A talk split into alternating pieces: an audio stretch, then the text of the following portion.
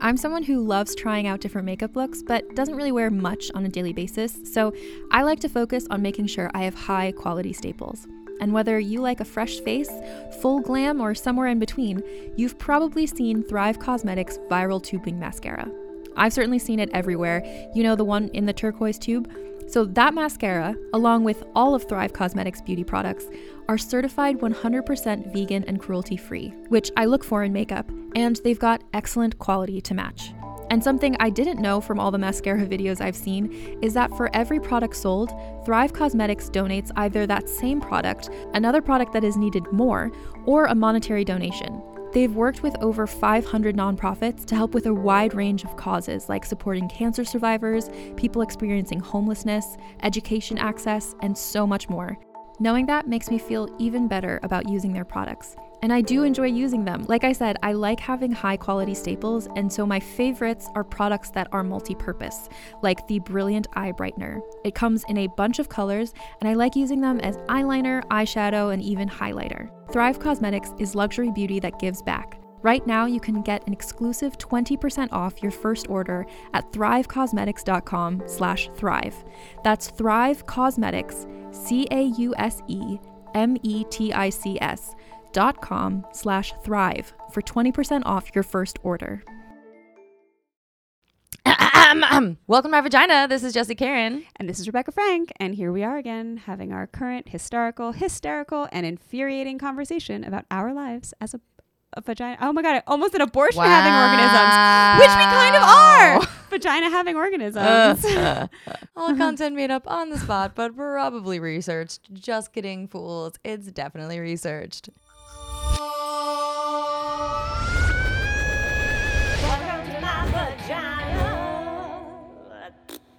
Funny that you brought up abortion. Um, Right. We got a really awesome uh, email. Forgot the word for email. Um, from Maddie, who said that she loved our podcast and thinks she thinks we're amazing. Thank you, Maddie. We are. we know. we're aware, but we really appreciate being reminded. And she had listened to our abortion ban episode, and she would love for us to do a follow up regarding domestic violence and reproductive coercion and how these bans affect those people as well. So we're gonna do that in We're the gonna it.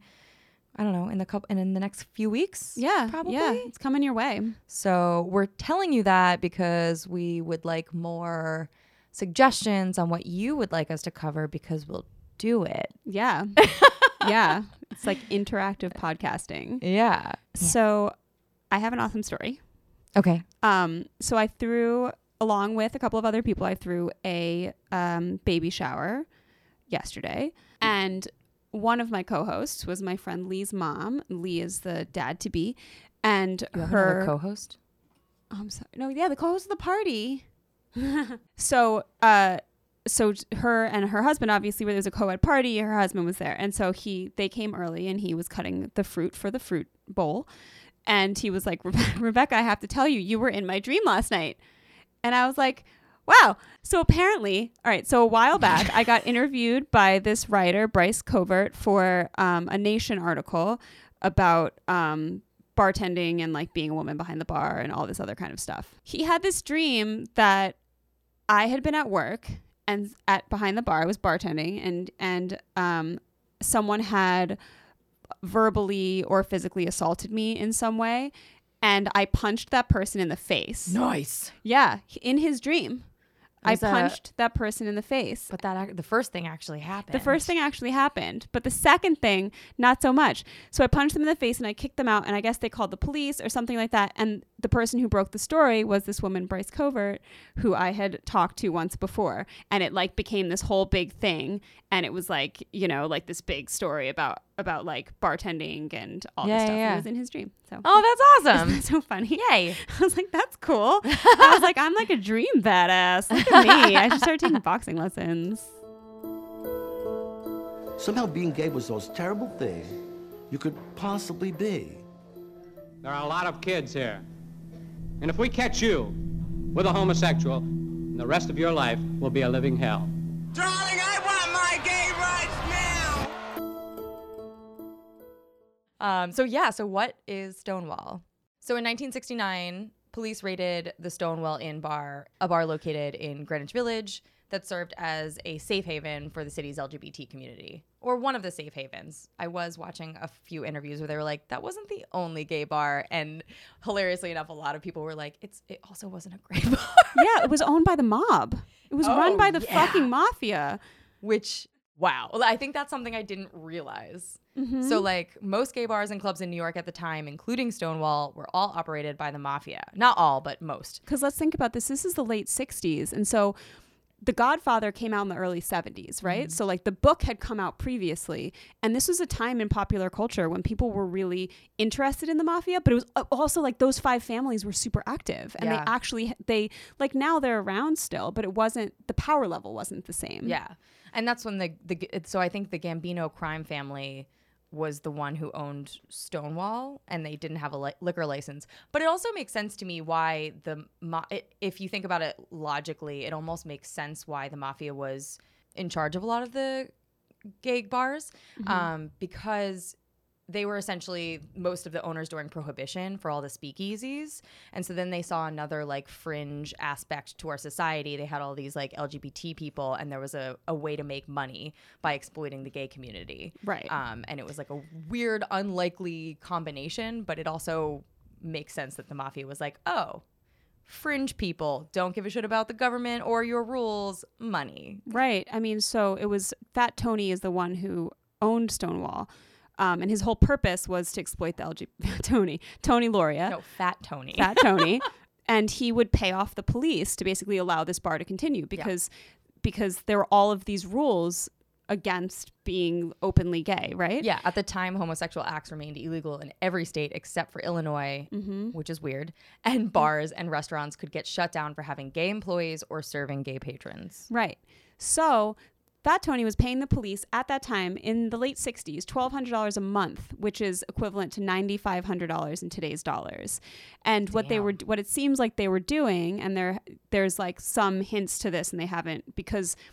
Because these talking about erasure, these sorts of histories are a lot of times oral histories that aren't written down, and so uh, some of the details might be missing. But there's been a bunch of clues that the floor above the inn was used as a location for a prostitution ring, and this prostitution ring was used to blackmail gay men who worked on Wall Street. Mm-hmm. And so Seymour Pine, who was the police commissioner at the time, he asserted that he was actually ordered to put the Stonewall Inn out of business because of this prostitution ring.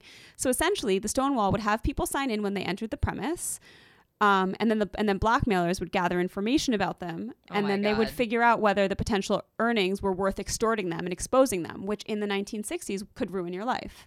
If you were in the closet to have this information come out, you could lose your job. Well, that's also why a lot of times these these raids happen for so long because a lot of the patrons and employees would comply because if you kind of fought against them, then you'd get in the papers, and nobody wanted to be outed in the papers because that was more dangerous. Yeah.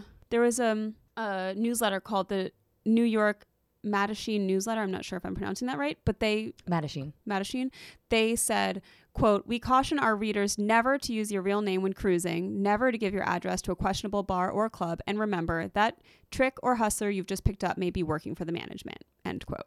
And that was quoted for people to protect themselves. Ugh. The environment, like that's the thing, is like the environment under the which these things happen are super, super important. Mm-hmm. You know, like there was some law that I learned about that in New York City it was considered illegal to be gender nonconforming, and there were there was like a rule that anyone who was not wearing at least three articles of gender appropriate clothing, like that, there's a criminal statute against that. If you weren't wearing at least three articles of gender appropriate clothing, clothing and socks didn't count. There was actually a Gen- law. Wait, gender appropriate. Got Yeah. it. Okay. Yeah. Okay.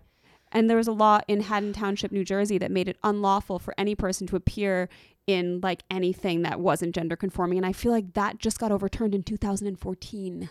Wow. Yeah. So does that mean that if you wore three articles that were gender conforming, but you wore like a whole bunch of other frill, it would be fine? I think you- like I feel like like I would deck myself out in just literal frill and then just be like blue socks, Socks don't Uh, count. motherfucker. Yeah, socks don't count.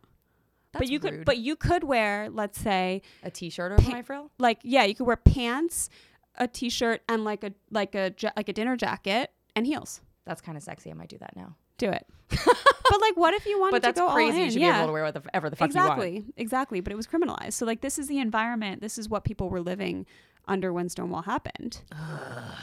Yeah. So we wonder why they fought back. Yeah. Like, who the fuck gets to tell you what you can and can't wear? I mean, who gets to tell you what bathroom you can use? Who gets to tell you if you can have a baby or not? Yeah. The See? list goes on. The list goes on. anyway, back to the back to the uprising. The uprising. Um, yeah. So police raids were super um, common in a lot of gay bars. Um, but on this like particular day, uh, it essentially, I think, in our eyes, launched that like new era of revolution. Though that's not to say, again, like I said before, that there were a lot of efforts to achieve LGBT uh, equality. Um, Right. For instance, like Henry Gerber founded the Society for Human Rights in 1924, which was the nation's first uh, known homosexual organization, and it was the first known American homosexual publication, which is cool. And Yeah. and like you said, in the 1950s and 60s, there was uh, the Mattachine Society and the Daughters of Bilitis formed uh, chapters in several cities. And I think bravely considering what we know about that time period, openly identified as homosexuals at demonstrations and televised appearances. I feel like people forget how like bold and brave it was Yeah. to be yourself at this time yeah, period. absolutely. And you know, like we had, it was the same problem then as it is now of you know younger. A lot of times, like younger gay people and transgender people ending up on the streets. Yeah. and the and the communities that they formed there, right? Yeah. So like the homeless transgender community and gay community that got kicked out of their houses or that did or that left because they didn't feel comfortable there or that needed to be around people that they could communicate with Yeah. and be open with. Um, and they all a lot of them found themselves to New York City because it was law aside, it was a little bit more open. But even within that, there's like there was fear of like televised appearances Mm-hmm. and the threat of arrest and being fired from your job or being dis- and yeah, being disowned by your families, which is what like you said a lot why a lot of people flew to New York. Mhm. Um, it was the conservative McCarthy era, so Yeah. Yeah. Um, and you had J. Edgar Hoover in charge of the FBI until uh, I think the 70s. And he had eyes on uh, gay activists, just like he Mhm. had eyes on Martin Luther King Jr. yeah. Hoover was a motherfucker, racist, and a homophobe. He's awful. Fucking Hoover. fucking, Ho- fucking Hoover. Um, all right, so the timeline is June 24th, 1969. Police arrest Stonewall employees and confiscate alcohol. Um, the local precinct had just received a new commanding officer who kicked off his tenure by initiating a series of raids. like for a while because because the because Fat Tony was paying them off, they would call in advance and warn them that they were coming, so everyone could scatter. Really? But they didn't call on the twenty eighth. interesting. That was what I learned. Do you have information on why he didn't, or like he just didn't get the tip? Um, no, there was. Uh, they neglected to call. I don't know why. I couldn't find why they didn't call. It's weird because they had like a relationship, you know, and like so Yeah, they clearly had somebody who tipped them off at the police Some station. yeah, something was happening. Yeah, Weird. yeah, I'm so curious about that now. yeah.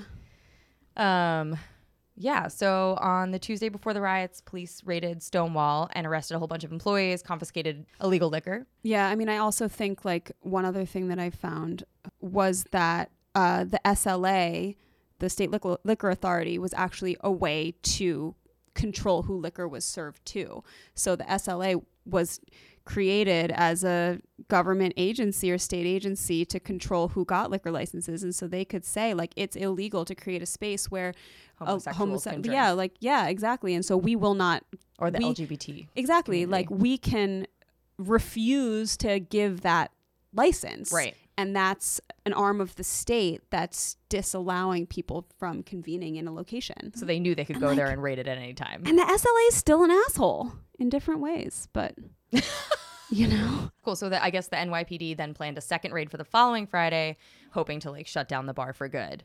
So that's when Stonewall kind of like was like, mm, no, fuck this. Yeah. At, so after midnight, the Stonewall was packed when eight undercover police or plain clothed police officers from New York, uh, New York City's Public Moral Squad, which I really wanted to find more information out.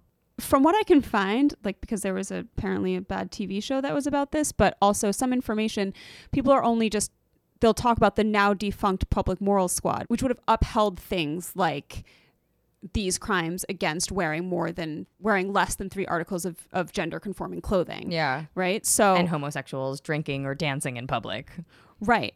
Um, I think that to an extent, it would have turned it would have turned into vice because it's you know what one of the things was that Stonewall was operating as a club with membership, like theoretically, Yeah. it was, a, and they weren't allowed to sell liquor. So Vice does look over like issues of drugs, liquor, firearms, like all this kinds of stuff.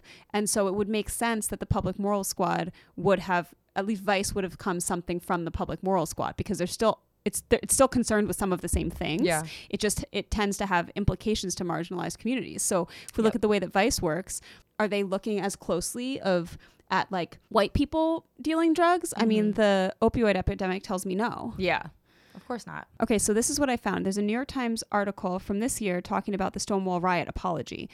Um, and it says uh, that the now defunct Public Moral Squad raided the Stonewall Inn, a gay bar on Christopher Street in Greenwich Village. The police said that they had arrived to disperse the bar's patrons because the Stonewall Inn had violated liquor laws. Eight officers and an inspector arrived at the club and ordered about 200 people to line up and show their identification. Some were asked to submit to anatomical inspections. What the fuck? So if we put that in line with the fact that those laws exist and they would be testing to see if they would be legally able to see if people were violating that statute by wearing gender nonconforming clothing. Anatomical inspections? Yeah. Woof, man. Yeah. Why is Yeah. everybody so obsessed with your fucking genitals? I know it's insane. Ugh. So okay. Anyway, so on this night, on Saturday, well, Saturday morning after midnight, it was um, this raid was led by Deputy Inspector Seymour Pine, which sounds like something I want to name a cat or like an evil cat. Yeah.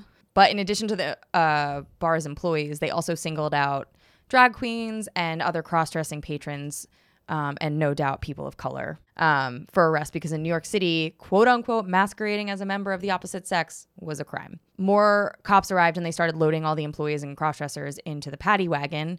I just wanted to say paddy wagon um, because that's the thing we had. and like I said earlier, because patrons tended to comply with the police because they were afraid of being identified in the newspaper, which is really fucking sad.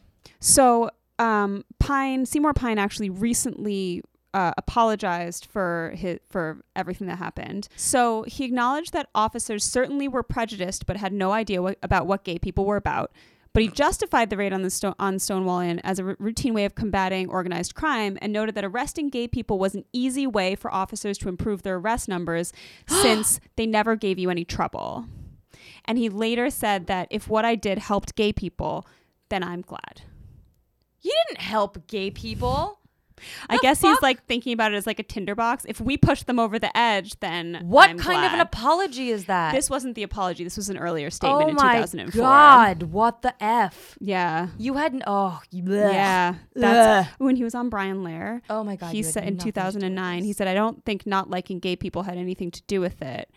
You don't think? Um, he said, when we took the action that we took that night, we were on the side of right. We never would have done something without supervision from the federal authorities and state authorities. Fucking Hoover. But uh, okay, so but also fuck you because like what I think it's worse than not liking them because what you did was you treated them as less than human. the thing is like it's it's this idea that like there exists no gray area and that we are right because we're following the law as if laws are never wrong Mm-hmm. slavery was law Yeah. That law is wrong Yeah. it was wrong and so like you like you're not on the side of right just because you're on the side of the law Yeah. and but at the same time we're looking at it it's like okay you've got hoover in charge of the fbi at that time and you're looking at the state liquor authority and all of these other forces that have that are monitoring you know gay activists Yeah. to try and keep them down because empowerment of more people means disempowerment of the people who've always held the power That's also like pun intended, but like that's such a cop out that you were just like Thank you for laughing. good Um, it's such a cop out to just be like, I was just following orders. Yeah. because like, fu- you know, you know, back in the day, they did that. Just the fact that he was saying that they were easy and they complied is so not something that like rolled downhill in Yeah. terms of, oh, we were just following orders. Right, You and did they- that because it worked for you. exactly and they complied because they were disempowered Yep. Yeah. because they didn't have a leg to stand on And you were disempowering them, and you knew Exactly. You were raising the fear for people because you were like, you know what, if I need to get my arrest records up, I'm just gonna go grab the sitting duck over there. Yeah. Because that person can't defend themselves. Right. Because what's because it because for them the best option was to spend a night in jail and to be arrested or like harassed instead of being outed in our own community because they would have been ostracized even worse. Um, um, so in the early hours of June 28th, 1969, um, it doesn't seem like any of the accounts actually match up completely. It sounds like they're all variances of the same thing. Um, seems like there was one woman in particular, and it's believed to be um, Storme Delar- Delarvery. I might be saying that wrong. Yeah, wrong. I think I found a thing where it's where she uh, explained how to. It's pronounced Storm Dele- Delevere. Delavere. Yeah, Um, she's also been credited as the first person to really speak up because no, she was like, "Why was no, why is nobody doing anything?" Um, and her handcuffs were too tight, and so I think she was kind of like trying to verbalize that, and that's when people started throwing things and taunting the cops, and um, somebody threw something. Nobody knows what it was. Technically, Yeah. somebody thought it was a brick. I think the uh, the overall theme is that Marsha P. Johnson was the one who threw the brick, but Right. it, she also in a podcast later on down the line was like, I didn't get there until a few hours in. yeah, it had already started.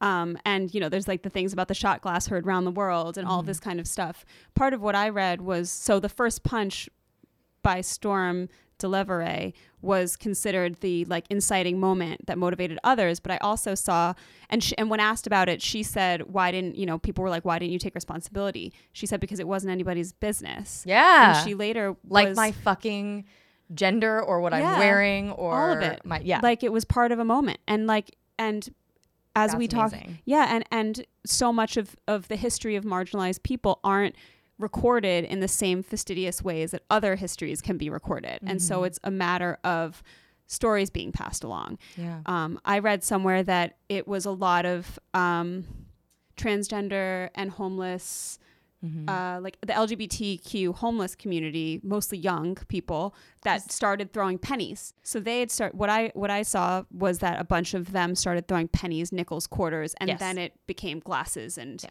and bricks, and the police were hiding inside. Yeah. Yeah. How They the got tables have turned. they barricaded inside. Yeah. I also saw that um, this one person was, uh, and I loved this quote because it gave such an image and it also made me laugh because of how things turn throughout history and what it must have actually been like that night. Um, but you had all these Irish cops outside. So the experience from Michael Levine said it was funny. It was a funny confrontation. Uh, the police would disperse the group and then they would reform a half a block away and dance back toward the stone wall.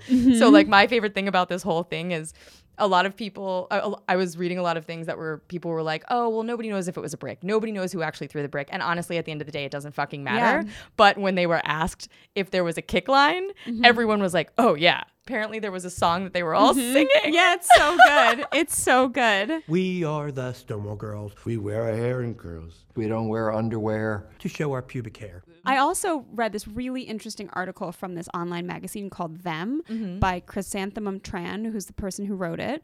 Um, and she was talking about it's a an essay that she wrote in January of 2018. Um, and what what Tran said in this was Delevere's own denial of sparking the uprising should challenge us to reconsider our community's obsession with crediting the start of the riots to a singular person. Mm-hmm. This focus on the first punch, brick, Molotov cocktail is intended to refute revisionist histories that undermine the labor of transgender women and lesbians of color, neither of which are mutually exclusive, within the LGBTQ plus community, but in our attempts to counter revisionism by uplifting the work and impact of LGBTQ plus women of color, we create and normalize false histories that fail to accurate, accurately recognize their legacies and those of countless others who jeopardize their lives to resist the police. Yeah.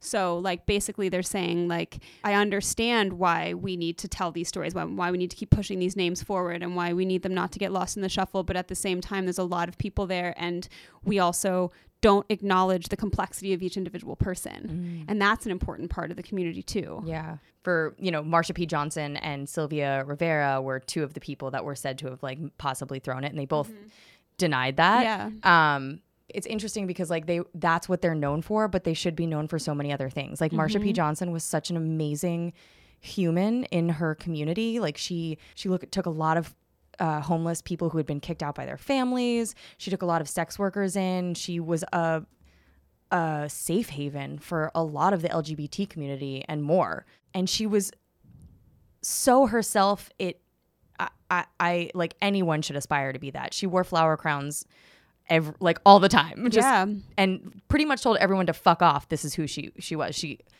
essentially, I think the line that she uses is, "You may as well be visible," which means what it is. It's they're gonna fucking be on your back no matter what. So you might as well be happy with who you are. Right. And like, you know, it doesn't matter it doesn't matter who started it. You know, that this activist named Craig Rodwell um, said that he saw Johnson climb to the top of a lamppost and drop a bag containing a heavy object on the police car's windshield and shattered it. It doesn't matter if she threw the first brick or not. It doesn't. No. You know, and like, and it matters that before the riots, and of course, like Stonewall was really important, and it put it gave the gay rights movement nat- more national attention, and that really matters.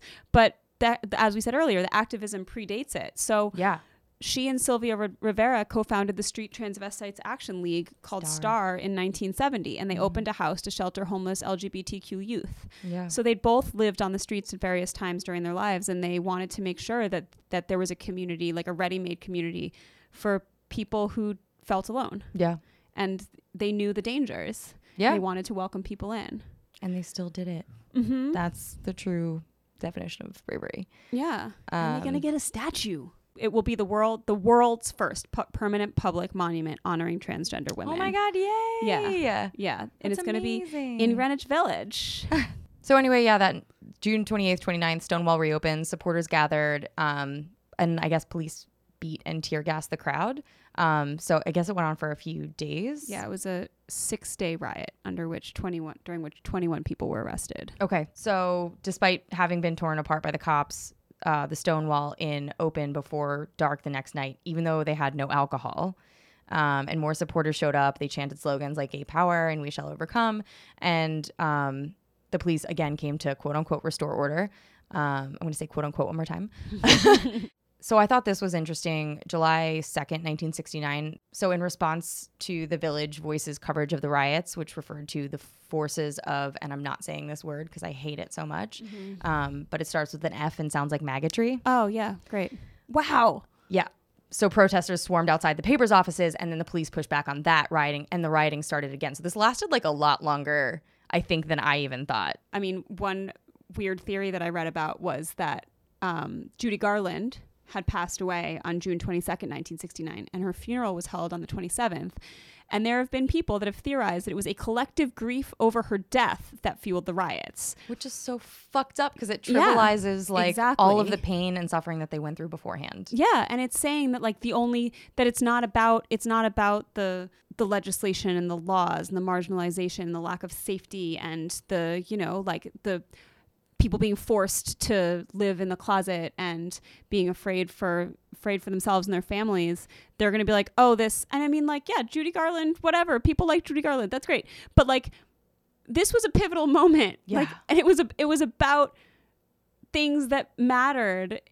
It was about civil rights. Yep. and to be like oh it's you know it's just a bunch of queens that really liked the wizard of oz Yeah, exactly. or whatever you know it's just it's so Go fuck yourself. it's so yeah. offensive. We're talking about like legal marginalization that still exists because we have bathroom bills, we have the transgender military ban now. Like this still happens and you can't attribute it to something. I mean, obviously Judy Garland's death was death wasn't trivial to her or her family, but it's like, Of course. but this is a this is a No, but it was a huge movement for a fucking community that was ostracized and yeah.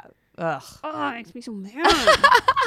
Um, anyway, that's so that's how the first gay pride parade got set off from Stonewall. Um, they did it on June 28th, 1970, the f- the year, first year afterwards. Um, so actually, in there was an LA newsletter launched in 1966 that was entitled "The Personal Rights in Defense and Education," which later became the Advocate, but that stood for Pride. Okay. Personal Rights in Defense and Education. Turned into the Advocate later, and the first Pride March was in 1970, but Pride was coined in 1966. Yeah. thinking about Stonewall as sort of like a like a moment of jumping into the mainstream, and Yeah. so like, and not to say that it just like it became part of general consciousness at that time because there's a lot of civil rights movements happening. There was, you know, like the women's rights movement, like mm. civil rights movement, all this stuff happening. There's a lot of social change happening. And so Stonewall was like this middle ground between these decades of organizing and activism that came before Stonewall and then the leg- like the legislating and things like that Yeah. that eventually came afterwards. They come out of exhaustion. Like those things Yeah. are always under the surface. Like the women's movement, the civil rights movement, they didn't come out of nowhere. It's not like people weren't fighting or that there wasn't activism before. Right. That's just when people started paying attention. Yes, exactly. It's like this isn't where the story starts. You know, it's like we. I remember learning in always in English class in medias res in the middle of things. Yeah. Stonewall's in the middle of things. Yeah. But Well, it also overshadowed in 1970 after Stonewall that the police raided the Snake Pit Bar um, under Deputy Inspector Seymour Pine, and uh, an Argentinian immigrant, Diego Vinales, panicked because of de- deportation and jumped out of the second story jail and was impaled on the iron fence below. God, He was cut loose. He was fine, but at that point, like he was fine after being impaled. well, I don't want to say fine. but word spread that he was like dead or dying. He didn't. He survived. I should say survived. And I think these were around before Stonewall, but they became bigger after that. Like the Gay Activist Alliance and Gay Liberation Fu- uh, Front organized a quick response and a super angry protest. Um, around like 500 people. And I'd never heard of this, which is so crazy because like these one things that we all remember overshadow all of the yeah, other. yeah. And so the Gay Liberation Front, it actually collapsed within the decade, um, and was kind of subsumed into the mainstream movement. Um, but what it did was it advocated for sexual liberation for all people and and its founders and i think marsha p johnson was one of them believed that heterosexuality was a remnant of cultural inhibition and felt that change would not come about unless the current social institutions were dismantled and rebuilt without sexual roles and that kind of sounds to me like what like an overlap between you know there are always overlaps but between like a feminist movement and a gay rights movement Yeah. it's trying to dismantle these institutions that try and reinforce outdated and damaging sexual and gender roles Yeah. that just don't really make sense Yeah. I mean, that was the huge problem with with the first women's movement that there was no intersectionality. It was like right you're this or you're a different problem. yeah And it's always like that's I, we're always supposed to wait. You can't wait. yeah It can't it be like us first and then you. Right. Because doesn't work trickle- like that. Because trickle down doesn't work in any way. No. And that's actually another thing that I read about here was that we had a whole conversation about how who threw the first brick doesn't partic- doesn't matter in terms of like the grand scheme of things. And there's a good reason for that, but at the same time, when we look at the movement that came out of Stonewall eventually, a lot of those people that were on the front lines weren't welcome in the movement. And Yeah. because it was like, well, how are we going to say we're just like you if we have some, you know, somebody show up with a fucking fruit, like a hat with fruit in it and flowers and all Yeah. of this stuff and heels? Like, how do we say we're just like you? Yeah. And it's like, you don't. You say we're all human, Mm-hmm. right? And like, but you know, the Gay Liberation Front came out as like a response to to like trying to assimilate Mm-hmm. to a society that had previously oppressed and try to make society like make space. Yeah. When you should be like society got it wrong. Yeah. You know, and that's what like and maybe it was too extreme for a lot of people because people want incremental change, but we don't have time for incremental change because people are dying. And why? Sh- yeah. Why should people have to fucking wait? Mm-hmm. That takes generations to yeah. do. And we're still losing a lot of trans women of color specifically. Yeah. And Marsha P. Johnson, like, it was ruled a suicide, but there's actually credible information that maybe the mafia killed her. Uh. Yeah. She remains such an important figure Right. in the LGBTQ community and in in all of this stuff. And she's such a, you know, someone to look up to for everybody, regardless. I mean, she was Yeah. incredible. And that her case, it just her life wasn't worth the time Yeah. To even consider to Yeah. investigate. Exactly. Um, I feel like for myself personally, the whole process was sort of something of, of like self education because I wasn't taught really about Stonewall in high school. Which is crazy because that's like a huge moment in our world, society, Yeah. everything. You know. yeah, it's really important. And to think, I mean, it happens all the time. Like to think that a pivotal moment for a whole part of society just doesn't even make it into the mainstream education and how that feeds our continuous like fear and lack of understanding of other people. I Well, mean, it's, it's, just like a continuation of homophobia. Yeah, you know? absolutely. And and racism that's like wrapped in that as well, Yeah. obviously. Yeah, and it's like gay people didn't just start existing in 1969. you know? Just like popped out of the ground. Yeah, here we are. Hello. We've been bacon, you know? What's that game? Uh Oh, oh, when Pop, you hit, pop. yeah, what is that when you hit The the things? The mo- what is that? What's the mole Rock'em game? sock'em sock'em whack-a-mole.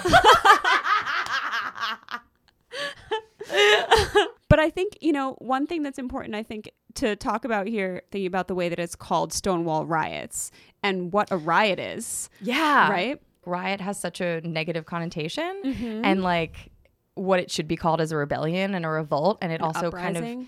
Yeah, an uprising, and it also always reminds me of um, when white people or white cisgender people mm-hmm.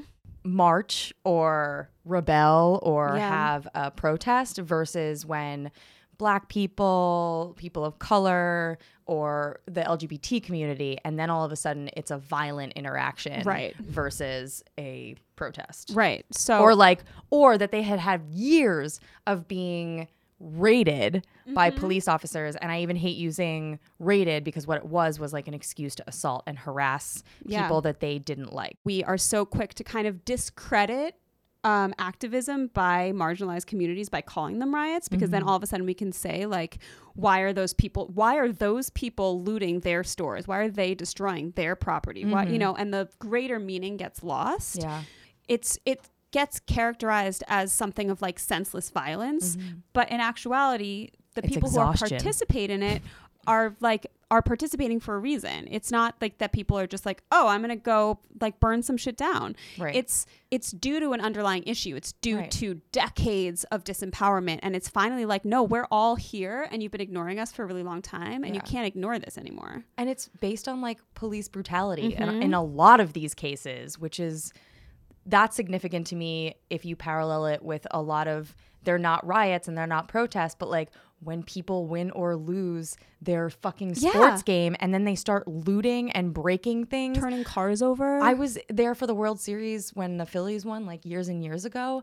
I have never seen a city so trashed, and I don't under. That was how you celebrated, and these people have been like harassed and assaulted for years and years and years. And then there's a breaking point where they're like, "You can't do this to us anymore. I don't care if you're wearing a uniform and you quote unquote protect people. You're not protecting my community." Right. And I mean, even look at like Penn State and Jerry Sandusky. No one, there weren't people turning cars over when Jerry, when all that stuff with Penn State broke, Yeah. but they were turning cars over when Sandusky got fucking fired. Yeah.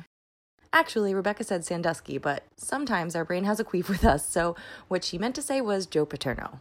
You know, so like where, like that's, that's sticking up for the victim, for the victims of things. Like that's, I'm sorry, that, that's like the opposite of what you want. That's like, I need to protect this person that I have put on a pedestal for some reason. Yeah. when what Stonewall was about and what, you know, the all the activity, all the activism post Rodney King, it's a response to a systemic, institutionalized, and legal disempowerment of a community. Yeah. And all of this was written into law. Yeah. Well, um, everyone who everyone who's in New York still. Um, Happy Pride! Happy Pride! And as we said at the beginning, it is World Pride this year here in New York City. There's going to be a lot of really fun things going on. Pride's going to be huge. Brooklyn Pride was awesome. Everyone's just out having a really, really good time. And I mean, I know we have a lot of work to do, but I'm really happy that we've at least gotten this far. Yeah. You know, not satisfied, but Yeah. It's gonna be a good. It's gonna be a good pride. It's gonna be a good so. pride. Making moves, telling people to shut the fuck up. yeah, shut the fuck up. And and where is it? Where is it? Where is it? Where is it? You may as well be visible. You're powerful. You're not alone. Fuck the government. Hear your All that- voices. All that stuff. I mean, it's just like Always let- look for bricks. Yeah, look for bricks. I don't think anyone threw the first brick at Stonewall. And at this point, I don't care who threw the first brick, Oh, I don't think it matters. and it doesn't matter. Like it doesn't matter. It's okay that we don't know. If it wasn't a brick, it was a rock. If it wasn't a rock, it was a purse. If it wasn't a purse, it was a shoe. If it wasn't a shoe, it was a glass. If it wasn't a glass, it was a dirty look. It was all of those things. It wasn't just that day, it was days before, and it was many years after.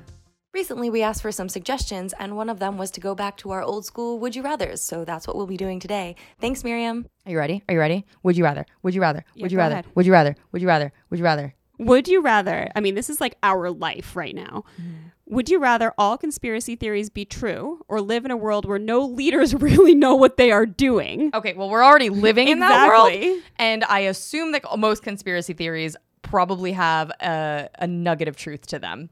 Because the older I get, the more I believe in conspiracy theories because Right. they're there for a reason. A lot of them. a lot of them. Some of them are garbage, like Yeah. the pizza thing with Hillary. oh my god, that was so. There wasn't even Is a that basement there. that's a rumor. That's that was really a conspiracy conspiracy. theory. Okay. Oh yeah, it was like a whole pedophile ring that Okay, she cool. was running Cool. in a place in the basement of a place that didn't have a basement. okay, I'm sorry. So It's I like well thought out conspiracy theories. Yes, yes, totally.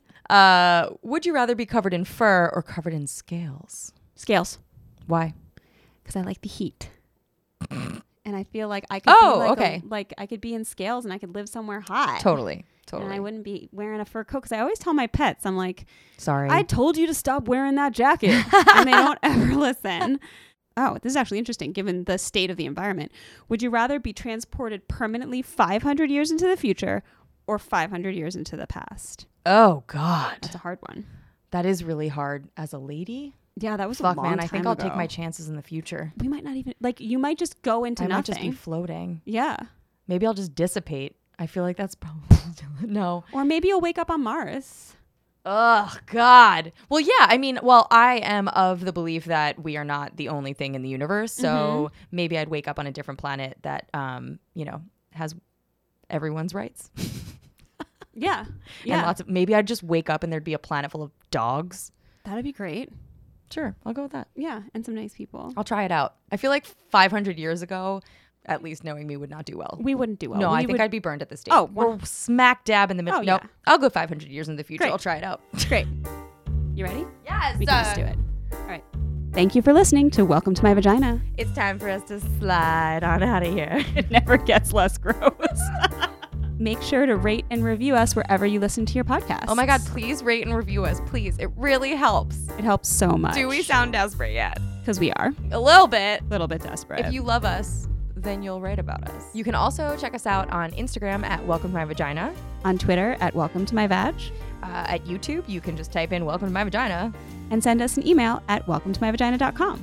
We also have an email if you want to email us questions. We're totally down to answer them at welcomemyvagina.com. Uh, I'm going to not correct myself. Just, you know, you get it. Vagina. Check out all of Rebecca's musings at franklyrebecca.com. And make sure to check out all of the other awesome content at More Banana. Yeah. Thanks, Caitlin. She's our producer. Okay, thanks. Bye. See you next Tuesday.